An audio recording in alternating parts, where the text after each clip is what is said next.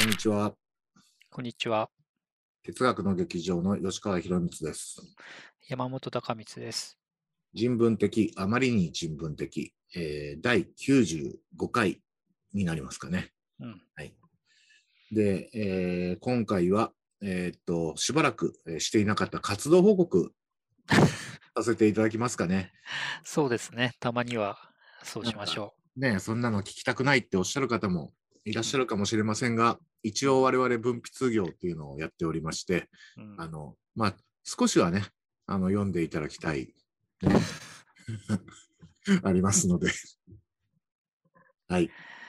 じゃあはいまあそうしましょ山本君、近年のご活躍、まあ、特に、えー2022年になってから何か。う はい、そうですね。あの、えーっと、3つ、4つかな、ありますので、あの、手短にね、お話ししますと、まず1つ目がですね、えー川出処方新社の、あの、ウェブ川で、で、えー連載していた今野真司さん、日本語学者の今野真司さんとの往復書簡っていうのをね、やってたんですけれども、この知識の沼、言葉で巨人の肩に乗るというあの連載が、えー全10回の予定だったんですけどね、あの完結しましたというおのがおめでとうございますね。はい。まあ、もともと往復書簡なんでね、あの、いつ始まっていつ終わっても、えー何かね、区切りがいいとか悪いとかそういうことはないものなんですけどね。あの、こんな機会でもなければ、なかなか考えないようなことをあの考えましたという、そういうものが一つですね。うんあの、川出新書のラインナップに入る入るんでしょうか？あのね、どうなるかまだわかりませんけどね、あの、それをもとに本になればなという話はちらほらあの出ているようですね。はい。はい。それから、あの、二つ目はですね、あの、今手元に雑誌がないんですけれども、本の雑誌ですね。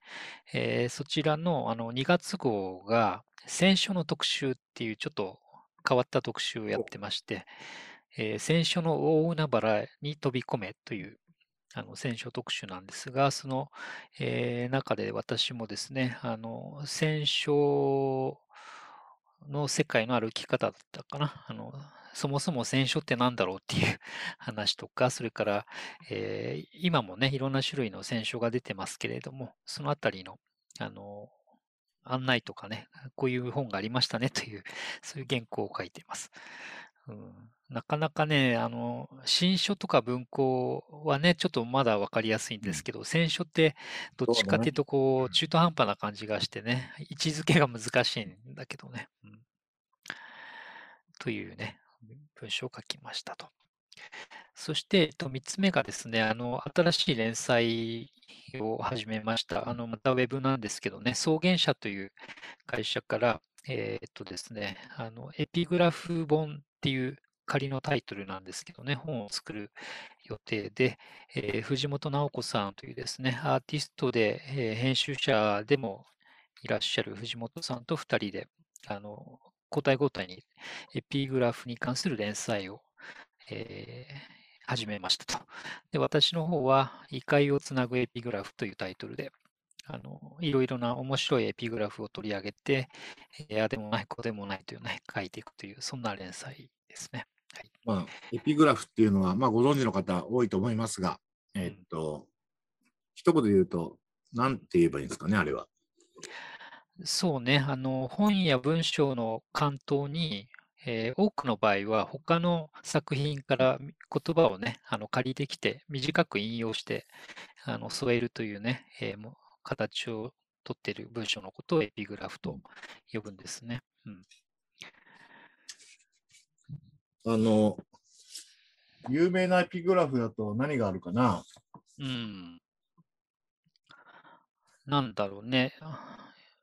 そそれこそね、いろんな人があのそれぞれお気に入りのエピグラフがあるみたいで、スティーブン・キングなんか結構ね、あの、エピグラフ多かったり、面白いんだけどね。例えば、うん。プリモ・レービーのうんうん。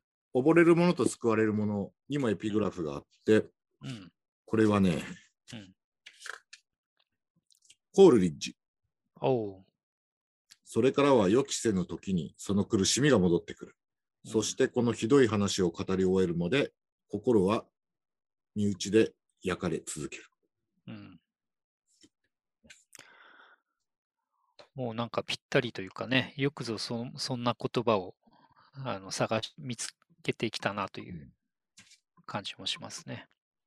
ソルジソルジェニーチンのうん収容所群島は、うんあのエピグラフっていうか、検事と題されて、うんうん命足らずして、この真実を語れざりし、すべての人々に、我が見聞の至らざるを、我が記憶の至らざるを、我が洞察の至らざるを許されんこと。うん。ちなみにこれ、一巻だけね、私、あの、間違って自炊しちゃって、あの、もう一回、あの、古本で買い直したんですけど、そしたらね、うんえー1968年6月27日という日付のあるね、うん。新聞紙がね、おー、すごいすごい。ああ、いいですね。うん。入ってた。古本の楽しみだね。はい切り抜きが入ってんだよね。そうそう。うん、そんな風にね、あの文章の冒頭に短く、あの多くは引用だけど、引用じゃなくて今のね、ソルゼニーチンみたいに自分であの文章をね、えーと、そこに添えるっていう形を取った文章のことをエピグラフっていうんですね。で、これはなかなかあの いろんなバリエーションもあって、えーなんだろうな、うん、あの自分でも検討してみたいなと思っていたのでね、この機会にあの連載するという感じですね。うんしかし、マルジナリアといい、エピグラフといい、うんいいところついてきますな。そうだといいんですけどね。ブルーオーシャンをね、はい。なんかね、意外と手をつけられてないっていうか、関連書探してみたんだけどね、あんまりないんですね。国内も国外もね。うんいや、いいですね。はい。というわけで。あともう一個はね、あの、告知みたいなものなので、後でおしまいの方では話しますから、私の方はまずこのぐらいにしといて、えーじゃあ吉川君いかがですか？近年のご活躍は。えっとですね、ね活躍かどうかはわからないですが、うん。件数多くて、あの、うん手近に行きます。うん。まず、牛尾という雑誌に初めて寄稿しました。ほなんか随筆を書いてくれっていうことで、う。うんで、あの、私が何かひねり出す、出そうかと思ったんですけど、うまいことが思い浮かばず、ちょうどその頃ね、安田昇さんのね、あの、三流のすすめを読んでいて、これが面白いっていうことで、あの、三流っていうのはね、あの、一流と、あの、対比させられる、その、箸にも棒にもかからないっていう意味ではなくて、あの、別の意味もあって、中国の古典なんかでは、一流は一つのことをする人、二流は二つのことをする人、うん三流はいろんなことをする人っていう、そういう意味があったそうで、で、まあ、三流のすすめと。まあ、安田さんご自身がね、そういう人だからね。うんうんで、私もまあ、その、あの、人目に習って、うん。あの、三流で行こうっていう文章を書いたと。ああ、いいですね。うん。で、えっと、1月13日にね、日経ビジネスに初めて出ました。うんあの、世界失敗製品図鑑っていう、あの、失敗した製品の、あの、本を紹介するという、あの、紹介する本っていう、まあ、荒木博之さんっていう非常にユニークな、あの、まあ、この、あの、このコーナーでもね、ご紹介した本だと思いますけど、そうだね。はい。あの、これについて、あの、理不尽な進化は絶滅した側から見てると。で、うん荒木さんの本は失敗した側から製品を見てるということで、まあ、その平行性についてお話ししたと。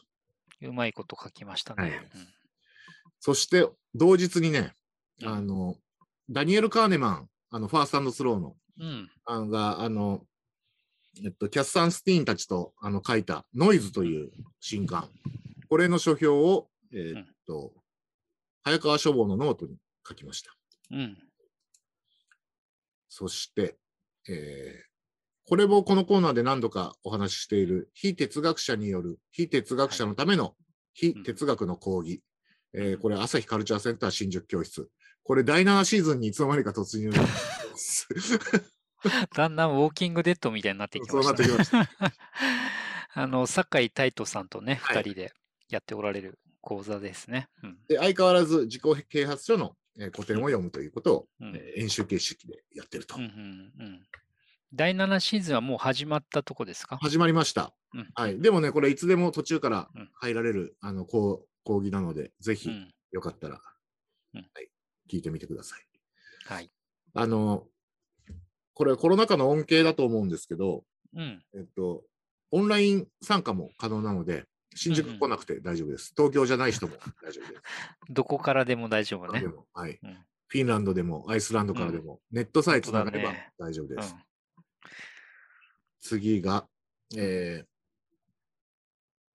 つい先日かな、1月24日に発売された週刊現代っていう、うんこの、とんでもない雑誌ね。雑誌ですけど、うん死ぬまでとことんセックスと書いてあります。相変わらずですね。はい、これに、あの、遠野遥さんの教育についての書評を寄せました。はい。あれ、それは今の読み上げたあキャッチとは関係なく、死ぬまで、死ぬまでとことん。セックスとは関係なく。うん、関係なくね。うん。まあね、教育の場合は、あの、10代のね、若う者ん。の、あの、学園ハレンチうん。かける超能力うん。かける、えーディストピアっていうね、うん。なんですけどね。それで、えー次が、えーちょっと現物ないんだけど、うん。えー週刊文春でうん5週間に1回ぐらいリレーで連載している私の読書日記。これがうん14回目か15回目がうん出ました。ほうはい、無事つあの続いていると。そちらは3、4冊何か紹介してるんだっけね、毎回。そうですうん。今回頑張って5冊。あの、うんできればね、5冊ぐらい紹介したいなと思うんだけど、毎回、あの、私服に限りがあるでしょ？見開き2ページなんで、そうだよね。ついついね、1冊に対する文章が多くなっちゃって、結構うん毎回泣く泣く落としてるんですけど、今回はうん5冊ぐらいやったかな。はい。あと、来週ぐらいに出る文芸誌の新潮うんに、あの、今度は羽田圭介さん、これも芥川賞作家ですけど、の最新作のメッシといううん面白い小説についての書評を書いたと。あ、それはね、ちょっとね、付け加えると、私は、えっと、文学界の次号に、そのメッシの書評を書きましたあ、。そう。あらら。重なりま奇す。遇だね。うん はい。じゃあまあ、お邪文芸魔しましたつながりで言うと、うんえーっと、文学界、うんえー2月号うん。の特集の、えー AI と文学の未来っていううんうん特集に山本君と私はインタビュアーとして、えうん3人の方にインタビューして、うんかつ2人でブックガイド対談っていうのをやってると。はい。はい、あと2人でやってるのでは、えー NPO 法人の渋谷大学うん。主催の歩くような速さで生きる人のためのリベラルアーツっていう、あの、このシリーズ、これ3回、うん。4回、えートークイベントして、それを陣にまとめるっていう、あの、企画なんですけど、これの第1回のゲスト、倉本沙織さん、これが終わって、で、来月2月26日は、えー社会学者の橋迫瑞穂さんをお呼びして、信じるっていうテーマでやると。で、3月には生活を知るというテーマで小川さやか先生。うんえー4月には、えー対話するというテーマで永井玲さんという豪華ゲストをお呼びしてお話を伺うっていう感じですかね。はい。そんな感じですかね。めちゃめちゃ活躍してますね。やばい。うんすごいな、うん編集。本の編集と執筆もしながら、ねえうん、終わったもんですね。大変なことですね。えっと、じゃあ、ちちょっとさっき、あの、申し上げたね、あの、宣伝を一つさせてください。えっと、これはまあ、私がっていうよりは、あの、えっと、自分もちょっと関わりを持っていることなんですが、あのね、えっと、かつて書評家の豊崎由美さんが、あの、ツイッター文学賞っていうね、ツイッターでこう、一年の良かったうん小説を投稿し合うという、投票し合うというね、あの、イベントを開いていらしたんですが、そのイベントが、まあ、あの、一旦終わった後にですね、後継、えーイベントとして、あの、みんなのつぶやき文学賞というのがね、始まっておりまして、今年その第2回目なんですね。で、私は玉坂なんですけど、その、えっと、結果発表のイベントに登壇するということで、あの、主催して今取り組んでやっておられるのは、あの、ミステリー評論の若林文さんとか、あの、書評家の倉本沙織さんとか、これまた書評家のあの、永瀬海さん、あと SF 方面でご活躍のあの、橋本照照之さんとというね、えー4人と、そして私があの加わって、えーと結果発表の、ね、イベントをやるんですが、その投票があの始まりまして、2月6日の23時59分まで、ツイッター経由で、あのこの1年の国内の小説、あるいは海外の翻訳された小説、えーをね、あの1冊ずずつあの選んで投票していただくと、それがカウントされて、で、結果どうなりましたかというのがね、また3月だったかな、に発表になるという、そういうイベントをやっておりまして、あのつまり今週の日曜日のよ真夜中が締め切りなので、もし皆さん、あの最近読んだ、ね、小説の中でこれはおすすめしたいなというのがあったら、ツイッターで、えーお気軽に投稿ください。あの投稿の仕方はあの、みんなのつぶやき文学賞という言葉で検索していただければすぐ出てくるかと思います。はい、以上が宣伝です。じゃあ私も何か、えー投票しようかな。うん、ぜひお願いします。あとはでし、た。あ、うんついね、うん。えー30分前まで出てたイベントがあって、うん、えっと、日本最大級の読書会サークル、猫町クラブの新シリーズで、うん。えー編集さんいらっしゃいっていう、何、桂三氏かなんかが司会やるんですか？それのね、あのうん。恐れ多くも第1回のゲストとして、えーとうん今してきました。うーん、でまあそれどんな話したんですか？まあ、あの、編集という仕事の裏話とか、うんうん。まあ、どんな仕事、ことをしてるのかっていう話、ことを、まあ、うん。あの、本ができる舞台裏を話すっていうね、うんうんで、で、まあ、とはいえね、私の編集者としての業績が買われて、あの、読んでもらったわけではなくて、うん。おそらくね、あの、主催の山本達也さんとお話ししてるときにその企画がうん爆誕したんですよ。うーん、まあ、そういうあのことで、まあ、1回目がなんで渡したのかって、あんまり疑問に思わないで。でもな、なんかツイッターで見てたら、あの百何十人か、えーと参加希望者がいたっていうのをお見かけしたんですけど、かなり盛況大盛況だったんじゃないですか？予約200人超えでね、もああ、すごい。うん。う震え上がりましたね。うん、でも言うことないからね、そんなね。あでね、これ、編集者をあのテレフォン、いわゆる昔の言い方だと、うんテレフォンショッキング方式で、うん知り合いをあのうん指名していくっていう。うん、ああ、なるほど。次はというのでね。うん次はね、うん我々もお世話になっている朝日出版社の大月美和さんにお願いします。あらあら、いいですね、それは。うん。そっかそっか。じゃあ、そうやってリリレー式でね、続いていく予定なんですね。うん。まあ、それもよかったら猫町クラブから。これは、あの、ん猫町クラブのメンバーでなくても、あの、うん視聴できるので、あの、うんよかったら、あの、検索して探してみてください。はい。いいですね。あ、それでごめん。あの、話聞いてたら思い出したけど、私も猫町クラブで、あ、え ーそうそう、やるよね。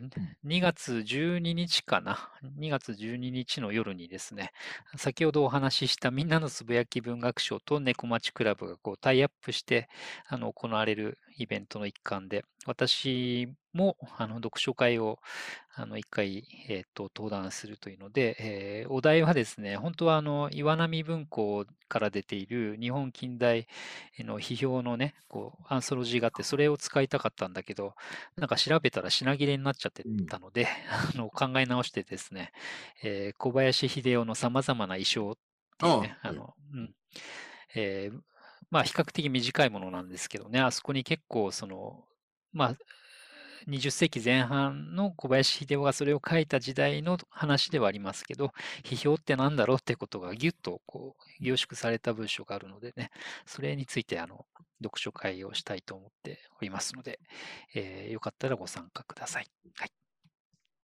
いや、私もちょっと様々な衣装、また読んでみようかな。うん。